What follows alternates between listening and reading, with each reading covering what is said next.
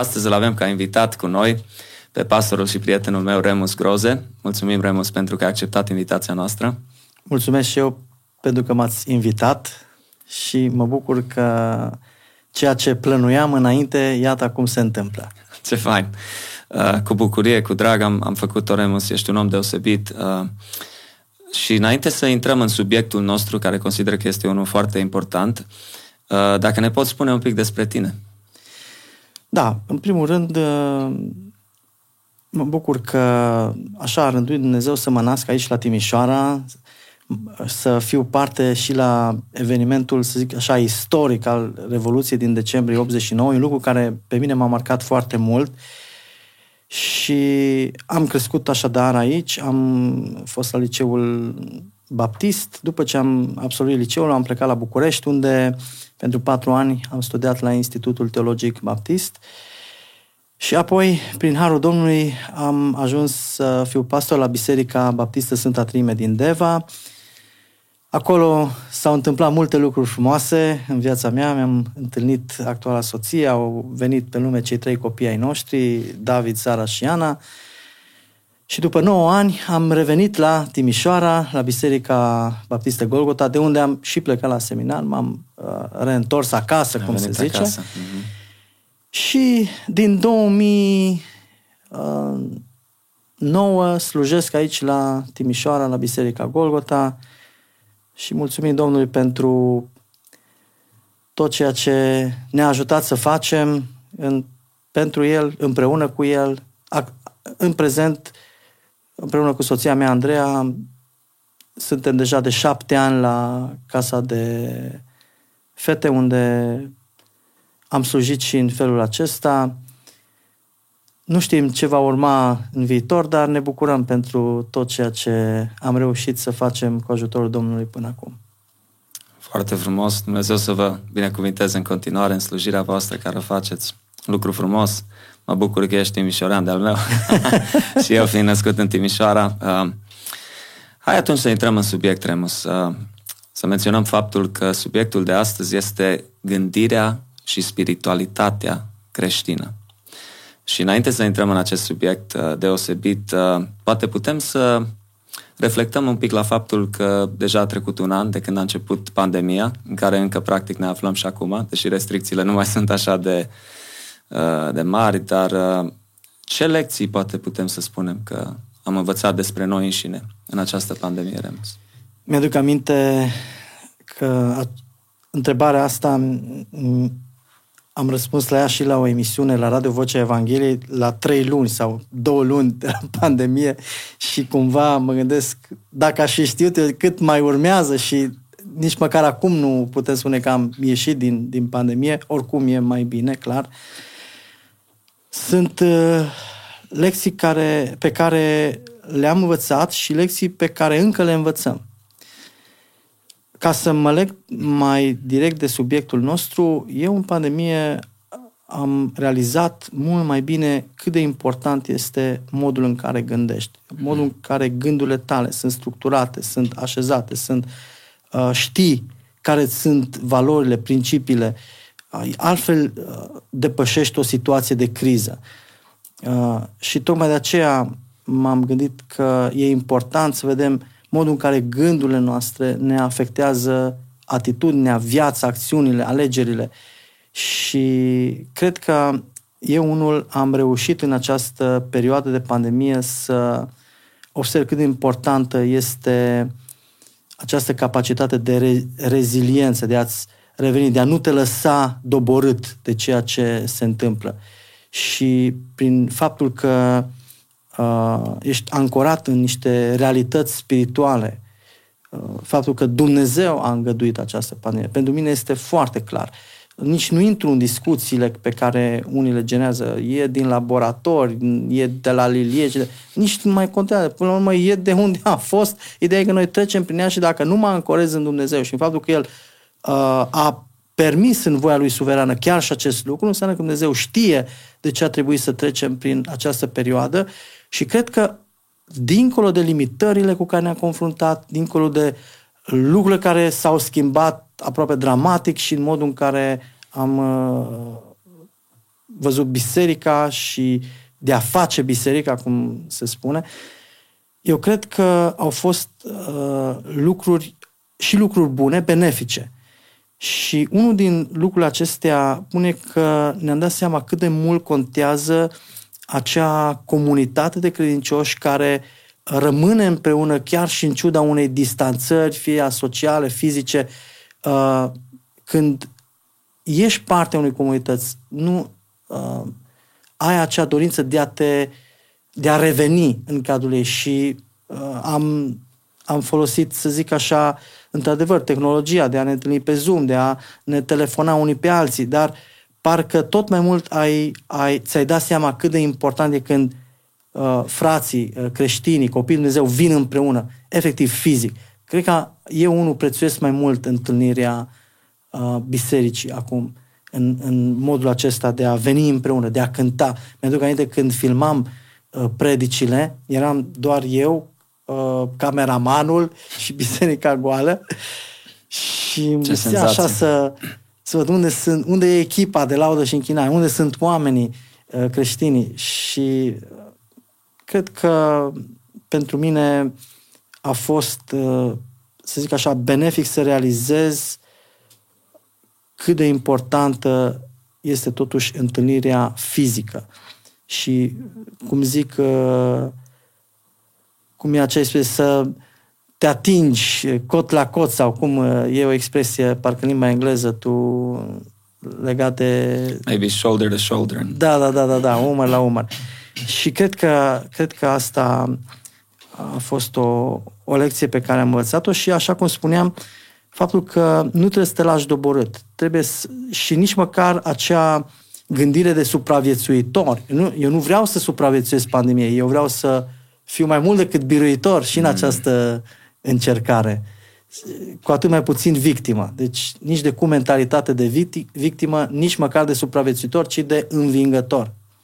Te-ai găsit uh, de multe ori, poate în timpul pandemiei, uh, nevoit să încurajezi uh, poate mulți oameni din biserică, uh, tineri, poate chiar vârstnici, care au fost destul de, de afectați. Cred că pe unii am încurajat, în primul rând, recunoscând că în prima fază și eu aveam anumite stări de confuzie vis-a-vis de ce va urma efectiv și de faptul că îmi dădeam seama că trebuie să ne refacem modul de a ne raporta la biserică și la celelalte activități și da, am avut și eu momente în care stăteam și mi se părea că nimic nu se leagă și am recunoscut uh, această vulnerabilitate în prima fază, dar apoi am zis, mai ceva trebuie să fie Dumnezeu, trebuie să ne ofere ceva. Și atunci efectiv uh, am căutat ceea ce spuneau și alți pastori, alți lideri, cum s-au întâmplat lucrurile și în alte biserici de pe glob. Și mi-am dat seama că până la urmă Biserica lui Hristos merge înainte, creștinii adevărați găsesc o cale și prin pandemie de a-și exercita credința lor în Dumnezeu și mărturia lor și acum sunt chiar încrezător că uh, Dumnezeu chiar lucrează și prin această pandemie. Și crezi că în timpul pandemiei uh, ne-a fost oarecum afectată gândirea noastră, dacă și asta este unul din subiectele noastre de azi? În ce fel poate ne-a afectat pandemia gândirea sau modul nostru de viață, așa în general? Eu cred că oamenii care își cunosc uh, crezul lor, convi- au niște convingeri foarte clare și valori clare. Pentru a fost mult mai ușor de a se replia o gândire confuză, atunci când îți lipsesc creperele, e foarte greu în haosul creat de pandemie. Ești ca într-o junglă unde nu mai știi cum să te orientezi. Și de aceea cred că uh, creștinul sau credincios, omul care citește Scriptura, care se ancorează în realitatea împărăției lui Dumnezeu, altfel a evaluat situația și cred că ne-a dat putea să ne ridicăm cumva deasupra ei.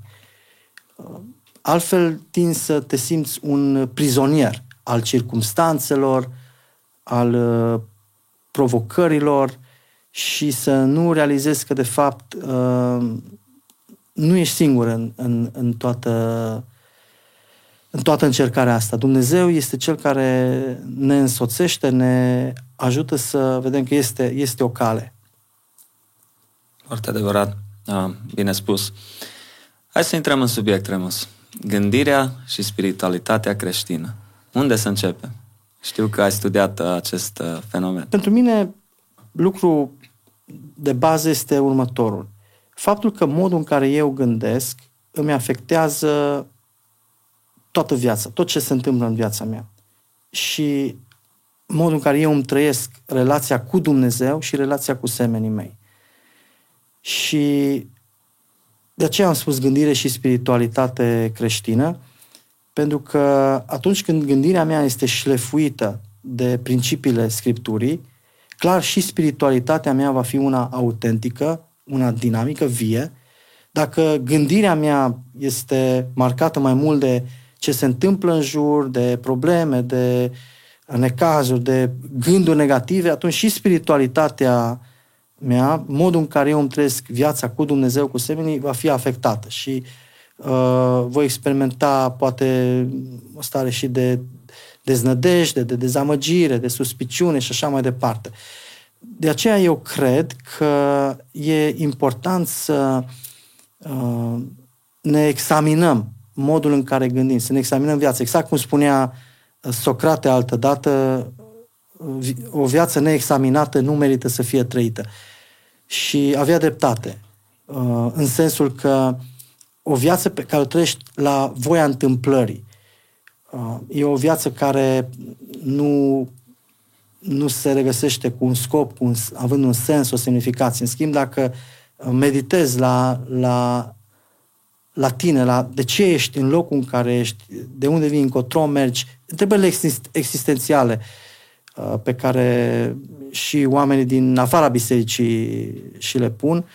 Orice om își pune aceste întrebări, doar că unii fug de răspunsuri.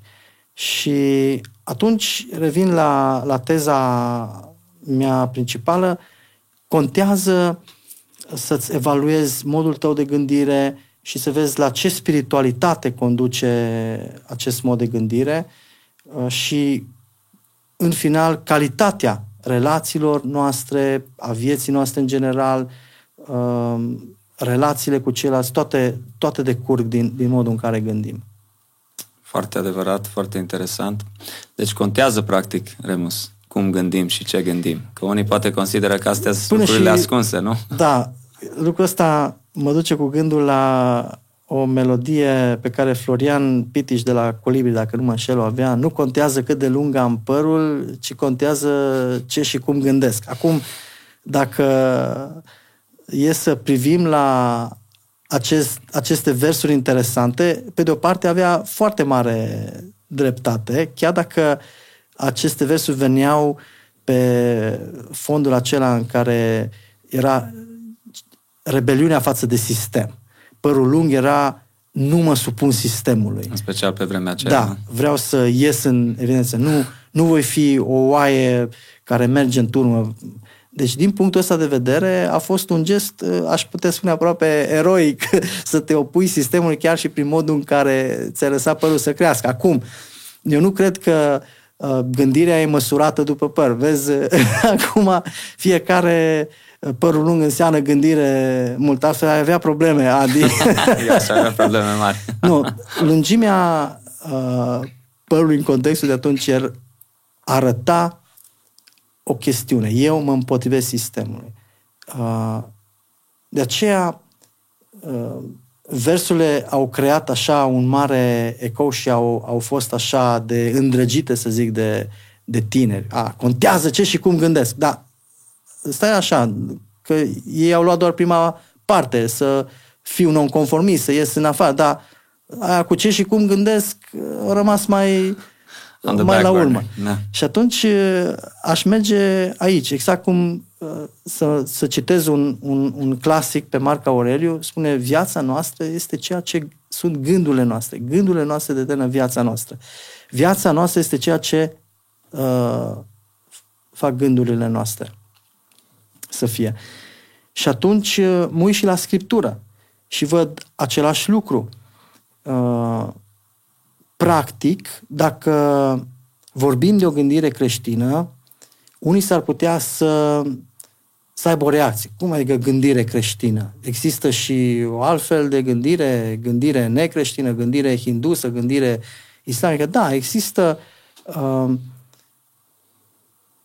aceste diferențieri care vin și când mă refer la gândirea creștină, vreau să o definesc în două moduri. Odată prin conceptul de metanoia, noi avem acest concept, metanoia, gândirea înnoită, o minte înnoită. Când îl cunosc pe Hristos, eu văd lucrurile altfel. Mintea mea este înnoită, percep altfel realitățile spirituale, ă, percepțiile, percepția mea este alta cu privire la realitățile din jur și cu relațiile pe care le am. Deci se întâmplă ceva. Și Apostolul Pavel spunea, voi nu mai cunoașteți pe Hristos în felul lumii. Voi aveți în voi gândul lui Hristos.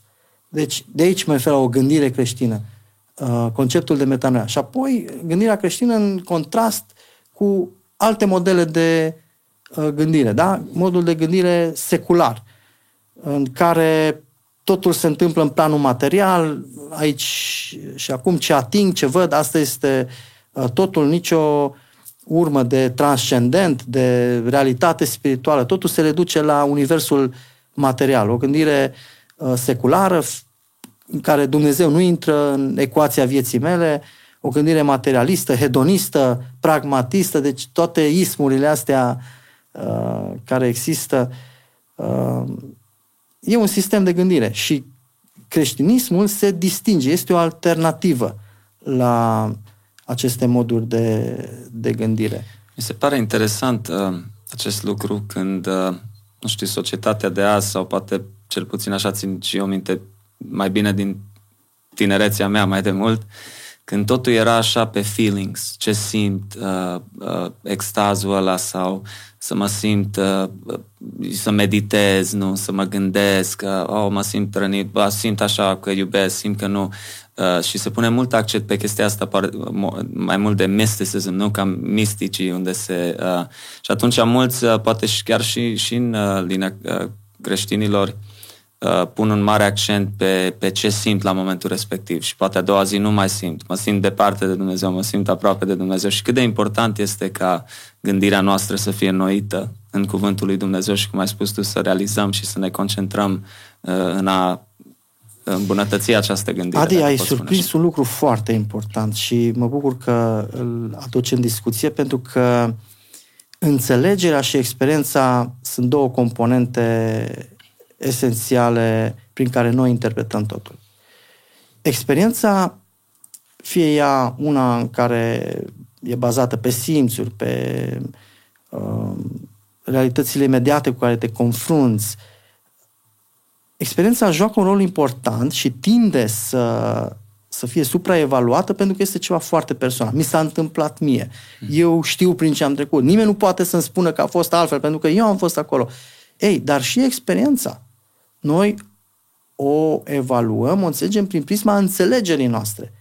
Dacă uh, arăți același lucru la doi oameni diferiți, da, să zicem, doi oameni merg în, într-o tabără și uh, se întâmplă, vine ultima noapte, uh, focul de tabără.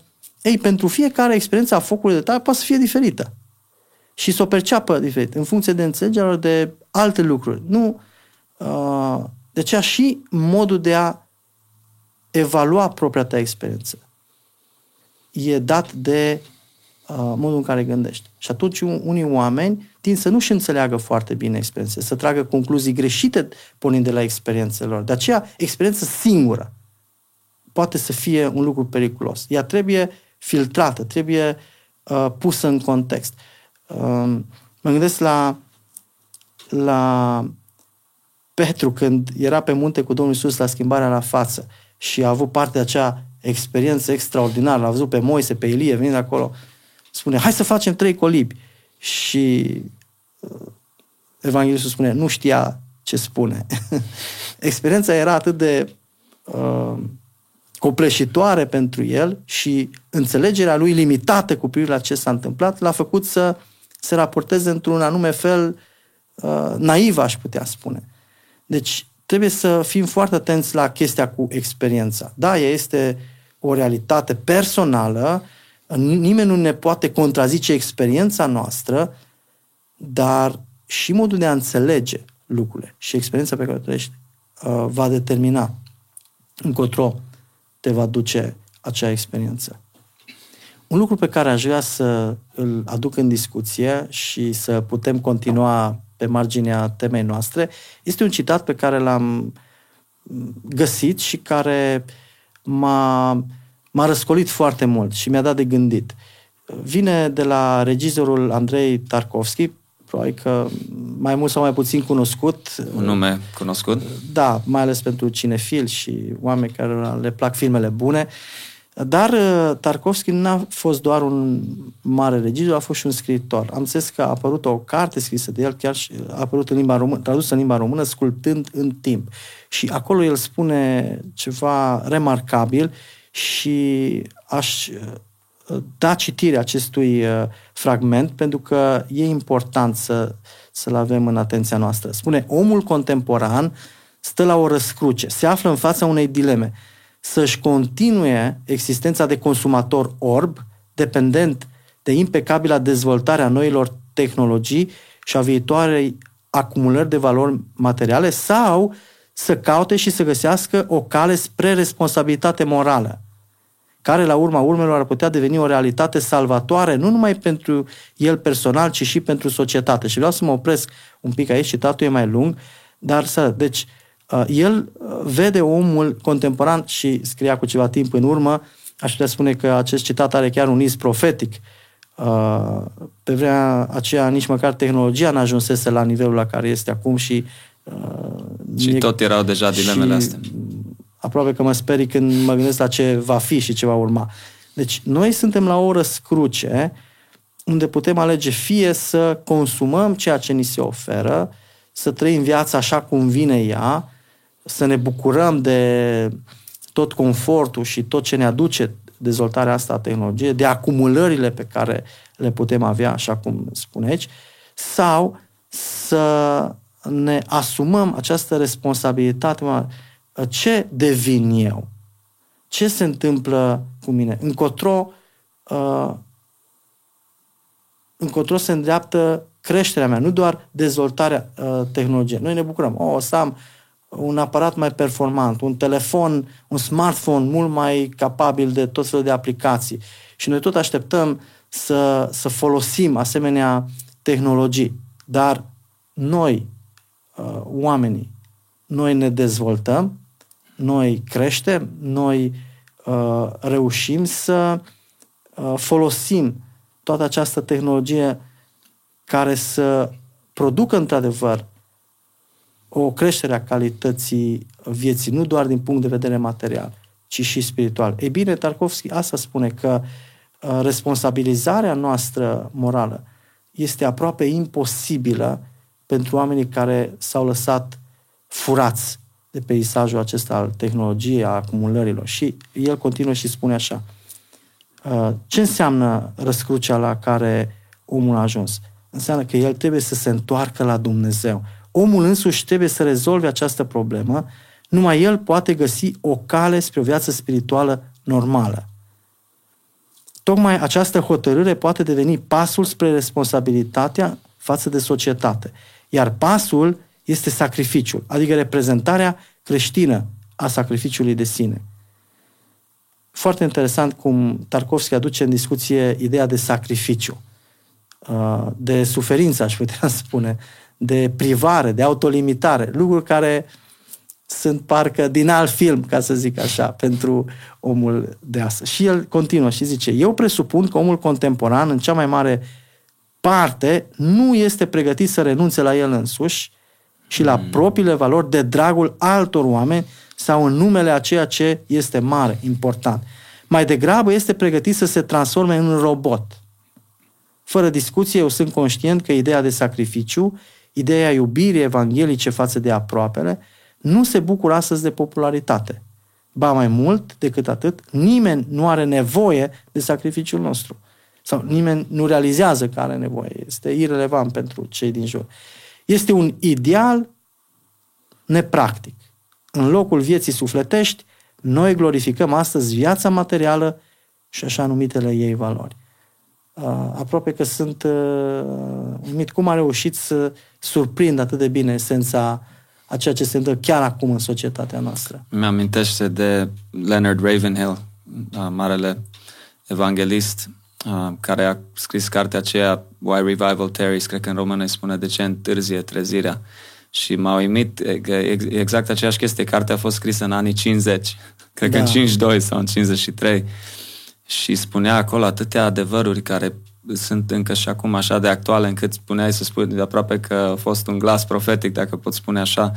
Dar totuși, Remus, uite că cei mai mulți ne confruntăm cu dilema asta. Uh, tehnologia care aduce și multe avantaje și multe uh, uh, mult ajutor, să spun, în, Dar viața de zi cu zi. În, în procesul de gândire. Aici am vrut să ajung. Deci, practic, te lenevește și pe lângă asta îți ia foarte mult timp, încât poate nu poți, în loc să uh, citești ceva, să uh, studiezi, să te adâncești uh, în adevărul scripturilor, în material, în cărți bune și așa mai departe. Parcă de cele mai multe ori butonăm și trecem peste feed să vedem ce mai face vecinul, Uh, cunoștința din cealaltă țară și așa mai departe și totuși parcă e o criză de timp în ciuda you know, vremurilor care le trăim. Da, sunt multe provocări pe care generația nativă, să zic așa, care s-a născut cu, teolo- cu tehnologia. Era zic cu teologia. Unii s-au născut cu teologia, alții cu tehnologia. deci cei care s-au născut deja cu tehnologia, aproape că nici nu mai realizează uh, provocările acestea pe care alții și noi le-am văzut. Uh, devine o normalitate și uh, perspectiva pe care Tarkovski o aducea vis-a-vis de robotizarea noastră, adică să facem totul mecanic, totul merge, nu mai filtrezi nimic, totul curge, mergem înainte și gata. Ei, uh, creștinii ar trebui să fie aceia care să întruchipeze, să întrupeze acest principiu al contemplării, al faptului că noi medităm la, la cine suntem, la ce este viața noastră, uh, care e rolul nostru pe acest pământ, care e semnificația. Mulți oameni, pentru că nu găsesc răspuns la aceste întrebări, răspuns care să-i mulțumească, primul rând, pe ei înșiși. Unii renunță la viață, renunță efectiv, fizic, urmându-și viața, sau renunță să mai trăiască. Dăm așa o legumă, Uh, doar un consumator orb, cum spunea Tarkovski. Eu cred că trebuie să provocăm uh, generațiile actuale, și cele mai tinere și cele mai în vârstă, toate generațiile care, uh, care sunt acum în biserică și pentru că în primul rând ne referim la Biserica lui Hristos, așa am înțeles din, de la prezentarea Categorie. de la început a podcastului, da. provocările uh, Bisericii lui Hristos în secolul 21. Ei, asta este o provocare. În Biserica lui Hristos sunt mai multe generații. Eu nu cred în biserica unigenerațională. Îmi spuneau copiii mei, fac o, o buclă aici, că e, e tare chestia. Spune, ai, cu tare biserică, e o biserică numai de tineri, ca și cum, wow, ce fain. Și ei nu știu că de fapt acele biserici, eu știu că mi-au zis pasorii de acolo. Și mai noi avem nevoie de bătrâni, ne trebuie niște bătrâni. Să nu. Da. Deci numai cine uh, e acolo în mijlocul luptelor își dă seama că a fi o biserică ceva. doar de tine nu e așa grozav, cum cred că nu e niciun sentiment foarte uh, ok să fii într-o biserică numai cu bătrâni. Și bătrânii de acolo își doresc să mai audă un scânce de copil, ceva. Uh, deci biserica este multigenerațională și în prezent uh, Biserica lui Hristos uh, cuprinde în ea generații care sunt mult mai diferite decât acum 100 de ani în urmă. Probabil că cu 100 de ani în urmă, diferența între generații nu era atât de discrepantă, atât de pf, radical în prezent. Uh, și uh, trebuie să existe acest efort de a ne înțelege unii pe alții. Și cred că modul de gândire creștin, care este un mod unic format de Biblie, ajută la această unitate. Dacă și tânărul din biserică, și bătrânul din biserică, și uh, oricine, adultul singur sau, mă rog, din biserică, uh, se ancorează în, în, în adevărurile Scripturii și medităm la ele, ne formează și ne ajută să trăim în, în acea unitate pe care o dorește Hristos. Eu mi-aduc aminte când eram la biserica din Deva că uh, aveam foarte mulți uh, frați mai în vârstă în jurul meu cu care nu împărtășeam neapărat aceleași idei cu privire la ce se întâmplă um, în cultura de azi, uh, dar uh, nu eram, simțeam o unitate între noi și ne, ne plăcea să discutăm și uh, chiar dacă vedeam unele lucruri diferit, simțeam acea unitate totuși, în Duhul. Și uh, asta cred că ar trebui să se întâmple în prezent. Da, chiar la uh, podcastul pe care l-ai avut cu Pasul Radu Oprea, mi-aduc aminte că vorbea despre pericolul uniformității. Mm. Biserica nu este chemată să creeze uniformitate, ci unitate. Ei, gândirea creștină, gândirea uh, bazată pe principiile Scripturii poate să creeze această unitate. De aceea e important să vedem ce caracterizează de fapt gândirea asta creștină. Și acum cred că intrăm în miezul discuției. Sunt patru piloni mari pe care eu aș vrea să-i uh, menționez. Nu i-am, uh, găsit, nu i-am construit eu, nu i-am găsit, nici măcar nu i-am identificat eu. Sunt uh, în orice carte de teologie și atunci când se vorbește despre planul de mântuire la Dumnezeu sau conceptul de istoria salvării, cum Dumnezeu lucrează în, în lumea noastră, sunt patru etape mari, respectiv creația, căderea, răscumpărarea și restaurarea. Dumnezeu a creat totul ex nihilo, din nimic, da? e, e ceea ce ne spune Scriptura încă de la primele ei versete. Dumnezeu a creat cerurile și pământul. Creația este etapa, uh, prima etapă în acest plan. Dumnezeu a creat omul după chipul și asemănarea lui. Însă se întâmplă ceva. Are loc acea cădere. Când în grădina Edenului uh, prima familie, Adam și Eva, preferă să se răzvrătească împotriva lui Dumnezeu, ascultând de minciuna diavolului. Și de atunci totul s-a, s-a schimbat. Intervin consecințele păcatului și uh, toată lumea intră pf, într-o nouă etapă. Căderea, coruperea, uh, tot ceea ce a plecat de acolo a devenit uh, corupt. Toate lucrurile bune pe care Dumnezeu le-a creat. Dumnezeu a a creat lumea aceasta într-un mod perfect. Spune, toate erau foarte bune. Dar după cădere, uh, creația, uh, omul au devenit uh, corupți în, în esența lor. Și această problemă nu putea fi rezolvată decât într-un singur fel. Prin venirea unui salvator, a, respectiv a Domnului Isus Hristos, Fiul lui Dumnezeu, Dumnezeu întrupat, și prin moartea răscumpărătoare a Domnului Isus și prin învierea lui glorioasă, creația, omul au o nouă șansă de a fi împăcați cu Dumnezeu și de a fi restaurați. Etapa finală a restaurării este atunci când va fi un cer nou și un pământ nou, o nouă creație.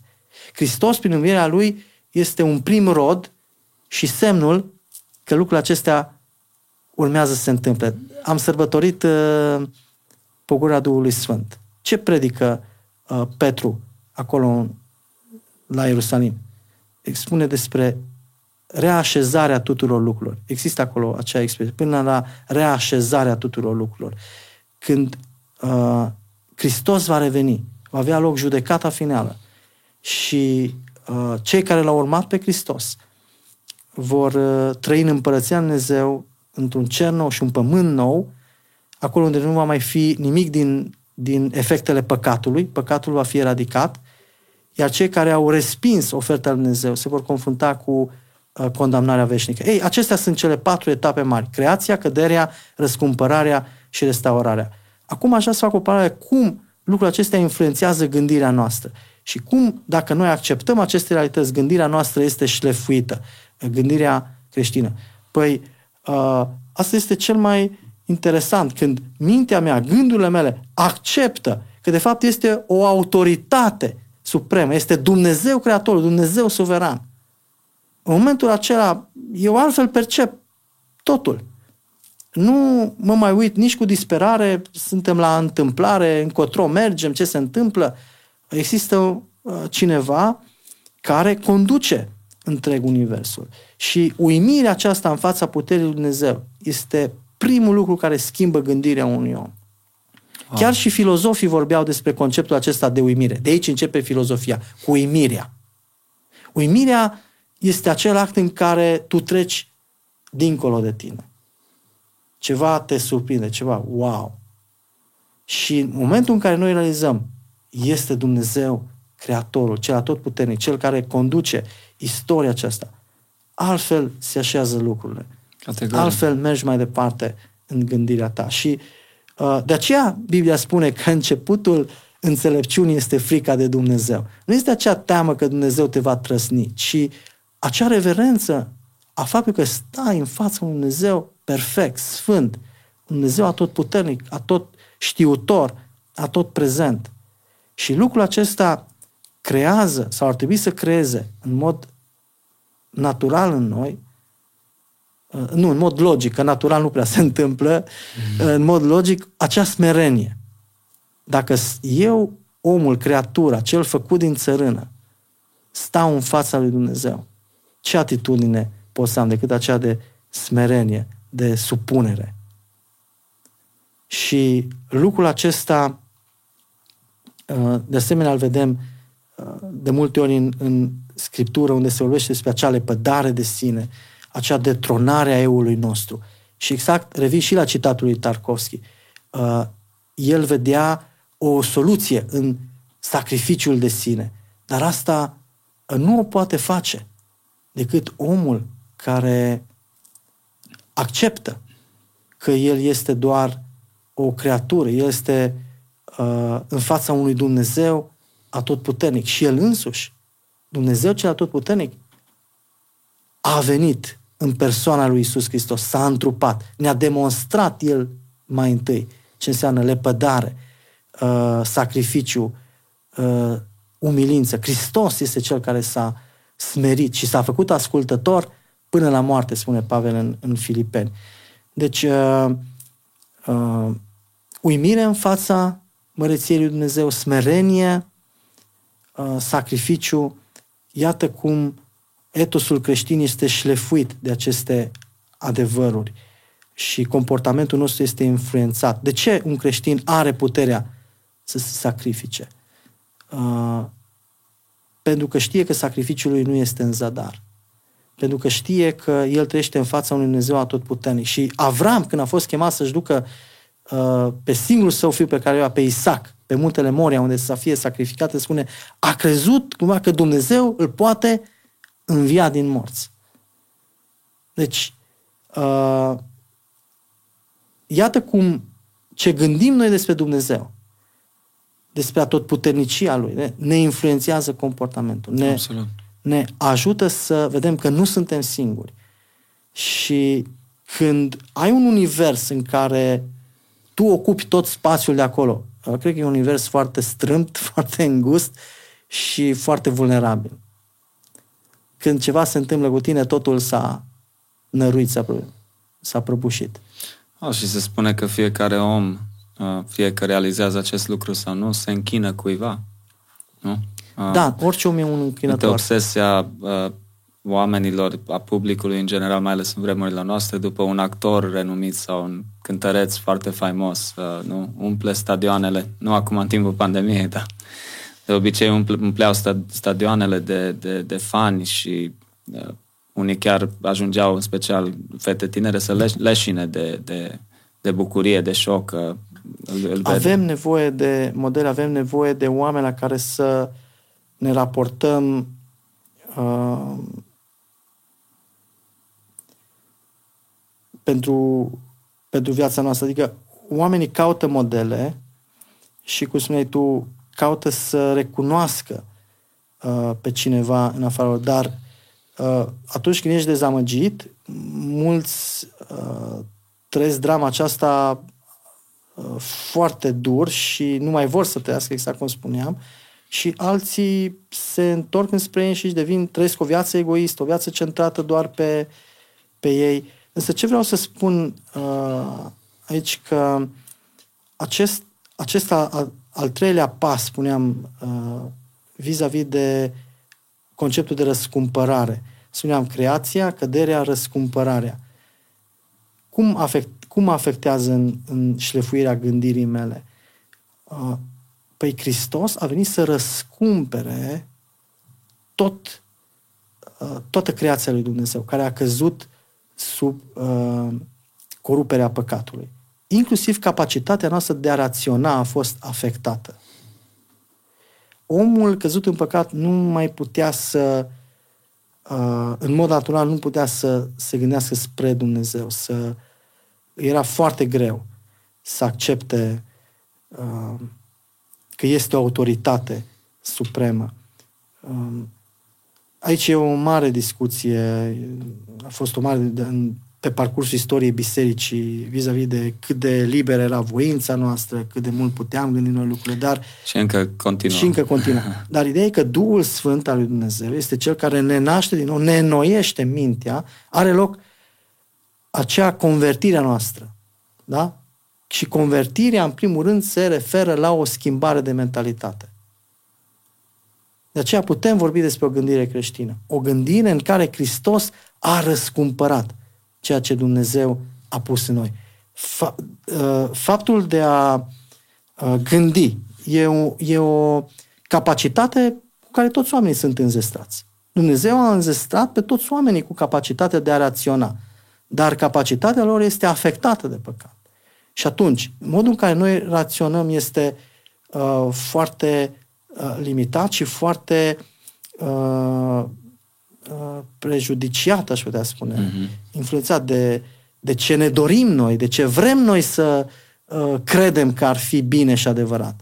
Și nu mai avem acea gândire limpede, obiectivă, ci foarte subiectivă și foarte axată pe, pe emoții, pe dorințe. Uh, și cred că Hristos este cel care ne dă din nou puterea de a, de a raționa în adevăratul sens al cuvântului. Și ceea ce vreau să spun nu e să clasez rațiunea deasupra credinței, ci tocmai de a spune că rațiunea și credința nu sunt în antiteză, ci sunt complementare. Dumnezeu este un Dumnezeu rațional, un Dumnezeu care gândește. Creștinii nu sunt împotriva rațiunii, dar îi știu locul. Rațiunea așa are locul ei. Și apoi vine credința care trece dincolo de rațiunea noastră. Nu împotriva rațiunii noastre, ci dincolo de ea. E o mare diferență. Eu ah. trebuie să recunosc că sunt uh, așa foarte pe fază și remarc uh, foarte rapid uh, uh, multe aluzii pe care uneori le facem, poate fără să vrem. Uh, vis-a-vis că nu contează uh, pregătirea pe care o ai, nu contează ce școli ai, nu contează ce diplome ai, Uh, nu contează pentru ce. Pentru mântuire, da, ca să fii mântuit nu contează, dar pentru mărturia ta, pentru creșterea ta, pentru impactul tău, contează. Toate astea sunt instrumente. Dumnezeu ne cheamă să ne folosim rațiunea la maxim. Oh.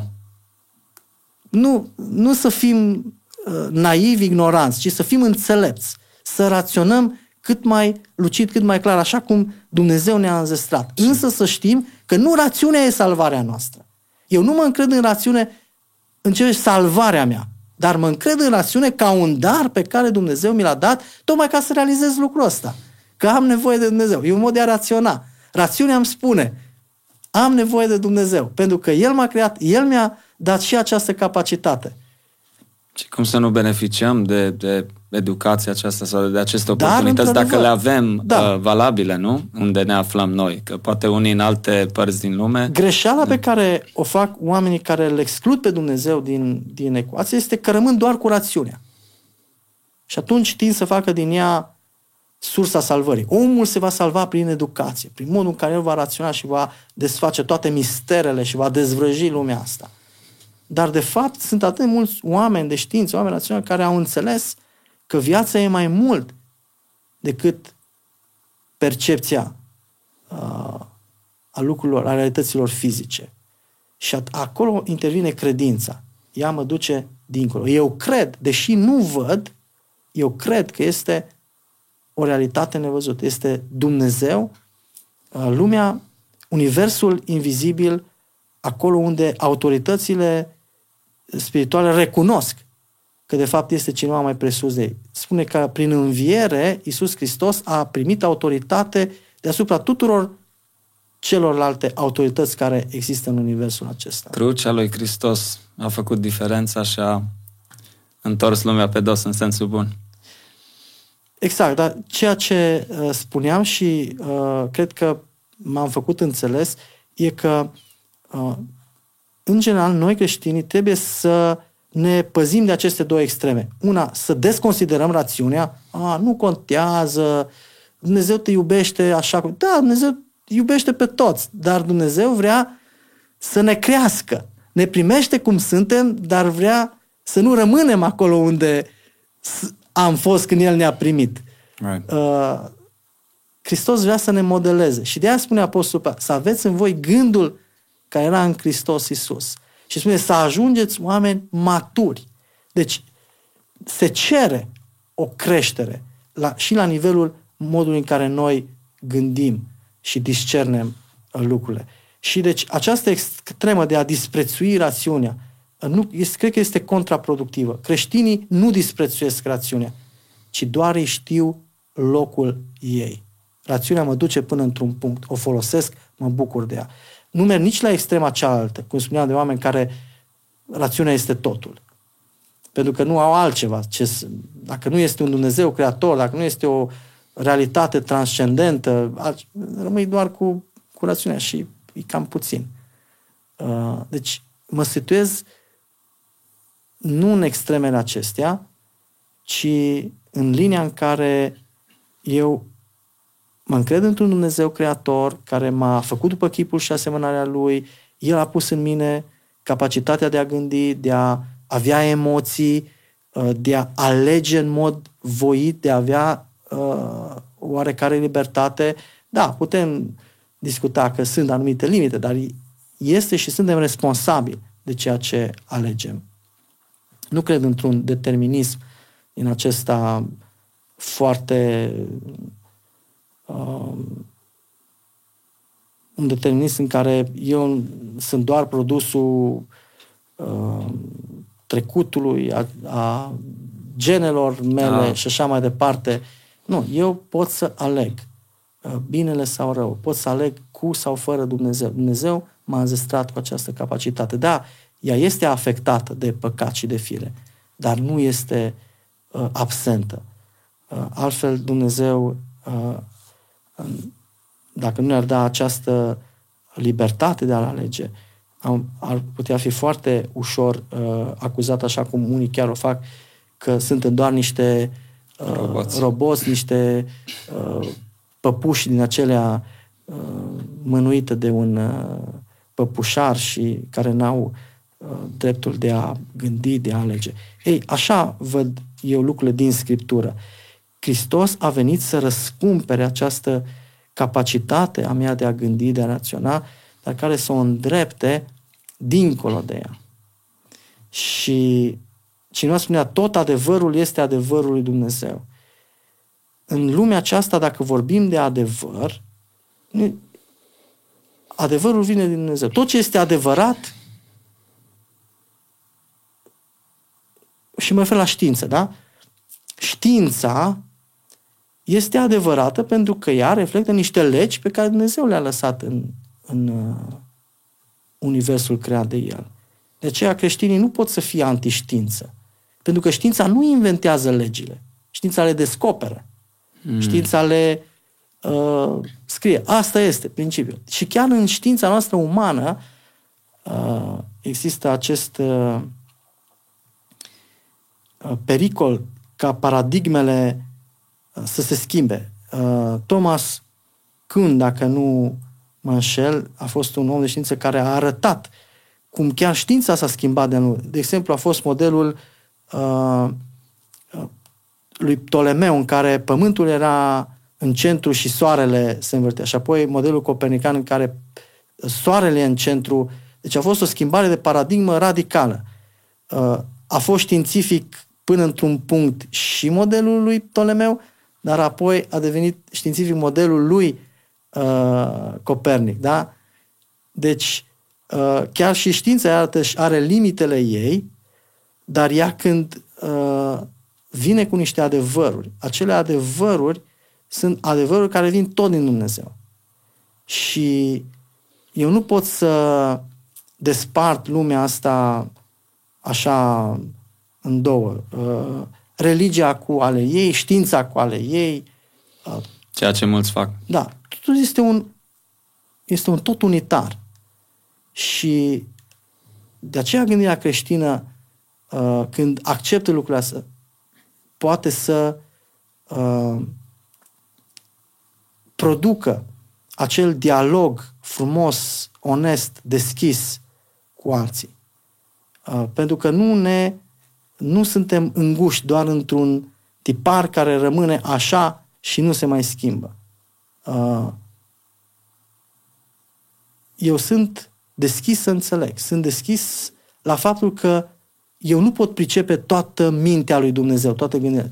Din potrivă, în Scriptură spune cât sunt de departe cele de pământ, așa este mm, uh, gândirea Dumnezeu de a oamenilor, la modul general. Dar ca și creștini, eu sunt chemat să înțeleg gândirea Dumnezeu și să mi-o asum tot mai mult. Dar niciodată nu voi putea spune, a, eu știu toată gândirea lui Dumnezeu. Și eu cresc și mă dezvolt și la un moment dat înțeleg lumea într-un anume fel, maturizându-mă înțeleg tot mai mult și tot mai mult și asta este frumusețea gândirii creștine, că ea nu ajunge la un punct în care spune acum înțeleg tot, acum și nu mai am nimic de făcut, ci este o gândire în expansiune. Și care crește în cunoștință. Și exact pe dos cum spune, a, creștinii sunt niște oameni înguși la minte. Da, unii prin modul în care se, se exprimă și spun, da, confirmă sunt teoria, aceea, dar da. în, în, în teorie și în principiu, de fapt, gândirea creștină e cea mai creativă și cu cel mai mult potențial posibil, pentru că ea nu, se, nu e limitată. E deschisă la tot ceea ce Dumnezeu o poate face să devină atunci când noi ne, ne umplem de ea. Uh, ai rostit mult adevăr în ultimele momente, Remus, uh, dar cred că mai este un punct care trebuie să-l menționez. Da, spuneam, după creație, cădere, răscumpărare, restaurare. Etapa aceasta privește lucrurile viitoare, uh, judecata lui Dumnezeu, asupra întregii lumi și lucrul ăsta este foarte important pentru că, iar de ce totuși e important cum gândesc? Pentru că există consecințe. Hmm. Dacă n-ar fi această etapă cu o judecată, cu o evaluare finală din partea lui Dumnezeu și uh, cu consecințe, atunci nimic nu contează. Fac ce vreau pentru că la urmă va fi o anihilare sau acel universalist, toți vom fi cu Dumnezeu, indiferent ce a făcut. Nu. E important ce gândești, pentru că gândirea ta îți va determina, la urmă, destinul veșnic. Dacă eu mi-am asumat existența unui creator și m-am supus lui și m-am smerit lui și am acceptat soluția lui, răscumpărarea prin Isus Hristos, aceasta îmi va aduce garanția, așa cum spune Scripturii, a vieții veșnice, a trăirii mele în împărăția lui Dumnezeu, a glorificării mele. Așa cum Hristos a fost glorificat, așa și cei care au crezut în El vor fi glorificați. Și judecata nu va fi pentru condamnare, ci pentru răsplătire. Spun lucrurile astea așa mai uh, sumarizate, da, ele pot da. fi foarte dezvoltate. Clar. Deci, acest ultim pas al restaurării, al, uh, al răsplătirii, aș putea spune, e foarte important pentru că acesta mă responsabilizează pe, pe mine acum și aici. Spune, vom da socoteală chiar pentru orice cuvânt pe care l-am rostit. Uh, nu pot să zic, a, nu contează uh, ce fac aici, pentru că este ca și cum trăiești într-un uh, într-un univers, zic așa, unde nu există amenzi în trafic, unde nu există reguli și fiecare conduce cum vrea. Pentru că nimeni nu este acolo să amendeze, nu e nimeni să ia atunci să spune nu este bine. Și atunci e e haos. Ei, în lumea creată de Dumnezeu, chiar dacă unii oameni au impresia că uh, nu e nicio regulă și că totul e un haos, nu. Biblia spune, va veni un moment al socotelilor, al uh, judecății finale. Și lucrul ăsta trebuie să ne responsabilizeze foarte mult vis-a-vis de uh, mărturia noastră, de modul în care am prezentat oamenilor Evanghelia și i-am chemat la împăcare cu Domnul Hristos. Și dacă eu gândesc în felul acesta, eu nu pot trăi indiferent. Creștinul nu poate trăi indiferent față de lumea asta în sensul, a, oricum lumea asta va trece cu uh, foc. Sau eu și... sunt mântuit, uh, da, ceilalți să se descurce, nu? suntem chemați să spunem oamenilor adevărul și suntem chemați să îi uh, chemăm la împăcare cu Dumnezeu. Asta pe de o parte. Pe de altă parte, oamenii să înțeleagă că nu pot, nu pot să zic că e viața mea și fac ce vreau cu ea. Nu. Nu e viața ta. Dumnezeu ți-a dat viața. și El va avea dreptul de a spune ce ai făcut cu viața pe care eu ți-am dat-o. Și de aceea acest pas final al restaurării, al răsplătirii, ne obligă să ne reevaluăm trăirea la momentul prezent. Eu trăiesc în lumina veșniciei. Eu îmi trăiesc prezentul în lumina judecății viitoare. Și vreau să fiu găsit credincios, loial uh, Domnului Hristos. Așadar, iată cam astea, astea ar fi uh, cei, uh, cei patru pași, patru piloni și în încheiere aș spune uh, cum reușesc să-mi fixez aceste adevăruri pentru mintea mea. În primul rând, meditând la Scriptură. Uh, Scriptura, autoritatea Scripturii este uh, baza pentru noi oameni, pentru că ea este elementul fizic. Eu am Biblia, o deschid, citesc, indiferent pe ce suport o am, că e pe mobil, că e scrisă, că uh, este ceva ce eu ating și văd. Cuvântul Dumnezeu care îmi vorbește. Și uh, tot ceea ce eu am spus, am spus că am spus multe adevăruri. Nu le-am spus eu, eu le-am găsit în Scriptură și le-am adus aici. Evident, da. da. Uh, Scriptura este temelia, este revelația care ne spune adevărul lui Dumnezeu, autoritatea ei. Și apoi contează anturajul. Uh, Biblia spune, dacă umbli cu înțelepții, te vei face înțelept. Umbli cu omul mânios, vei deveni și tu mânios. Uh, um, Ce important e acest subiect și pentru tineri, anturajul. Da, și mai sunt da. versete da. care arată e important cu cine te însoțești. Dumnezeu, Dumnezeu îi pasă cine sunt prietenii tăi. Alegeți prietenii după voia lui Dumnezeu, pentru că ei te vor influența. Au fost foarte mulți tineri care au crescut în biserică, dar odată ce și-au schimbat anturajul, au început să accepte minciunile spuse de cei din jur și de dragul de a fi popular și acceptat sau renunțat. Uh, anturajul e foarte important ca să ne șlefuiască și să ne fixeze acele principii sănătoase. Sau nu. Uh, să le demonteze și să ne facă să nu Și în final e acea autodisciplină personală, da? autodisciplină în care eu caut să uh, citesc uh, și pe lângă scriptură și alți autori, alte lucruri, oameni care au scris inspirați de Dumnezeu sau oameni care scriu împotriva creștinismului. Și uh, vorbeam tineri, e foarte important vis-a-vis de acest pas să ne asigurăm că avem o bază înainte de a ne avânta în, uh, în a combate ceva. Apăruse mai de mult ceva ani în urmă. Da, Da Vinci Code. Cartea, da, exact la am Da Vinci Code, da, codul lui Da Vinci. Și a scris așa o vârfă. Cartea e o carte de fantezie, acolo exact. îi locuie în bibliotecă, la raftul cărți SF. Uh, bibliotecarii știu lucrul ăsta, însă oamenii o iau, wow, fii atent, de fapt nu e așa cum spune Biblia. Stai puțin, uh, asta e o poveste, codul Da Vinci. Biblia este adevărul. Ei, eu când am deja o bază și gândirea mea este șlefuită, eu pot să uh, înțeleg, să discern ce nu este corect, ce nu este adevărat și să pot să ajut și pe alții să discearnă. Uh, de aceea e, e important când citești să o faci cu discernământ. Nu întotdeauna ești pregătit pentru o anumită carte. Chiar și pentru o carte de teologie. Unii o citesc, a, teologia e plictisitoare, teologia e prea tehnică, nu nu, e, nu ești tu pregătit. Nu, nu teologia e problema. Noi. Și atunci noi trebuie să creștem. Noi trebuie să creștem. Să fie o disciplină de a crește, de a putea accesa informații pe care cu discernământ să le folosim și să ne răgim impactul, uh, mărturia noastră, uh, lucrarea pe care o facem pentru Dumnezeu. Wow!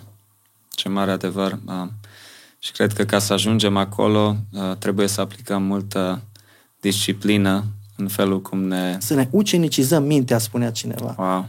Ucenicia implică și faptul de a-ți uh, de a avea grijă de mintea ta. Și ca să ajungi să, e foarte adevărat, și ca să ajungi să investești în a crește din punct de vedere spiritual în Cuvântul lui Dumnezeu, în, în alte cărți uh, teologice, în rugăciune, în, în alte lucruri uh, bune, cred că necesită să renunți la altceva. La unele lucruri spunem nu E și la altele da, spunem așa da, cum da. în muzică se vorbește despre virtuozitatea aceea care cântă cu, înseamnă zeci de mii de ore de, de practică. Așa și ah. în latura modelării gândirii. E un sacrificiu pe care îl fac să renunț la ceea ce vine de-a gata, ușor, nemestecat, să-mi formez obiceiul de a gândi cu discernământ, de a evalua, acea, chiar și, putem vorbi chiar și de o, ceea ce se cheamă gândirea critică. Gândirea critică e un concept secular care cheamă oamenii să nu înghită orice. Și eu cred că un creștin trebuie să aibă, e un nivel, gândirea critică. Nu înghit orice. Uh, trebuie să fiu, care e sursa, de unde vine? Și dacă eu mi-am asumat ca sursă Biblia și adevăr, atunci mi-e foarte ușor să filtrez celelalte surse. Wow, punct foarte cheie. Remus, uh, știu că acest subiect, uh, we barely scratch the surface, cum spun americanii, abia am spart un pic gheața, uh, da. de care fi necesitat mult mai mult timp decât am avut noi în primul, în acest prim episod cu tine. Dar vreau să îți fac de pe acum invitația că te așteptăm și pe viitor la alte episoade, unde poate chiar să continuăm acest subiect sau să dezbatem altele noi. Drag. Ești un om deosebit, Remus, Dumnezeu să-ți dea putere în slujirea care o faci.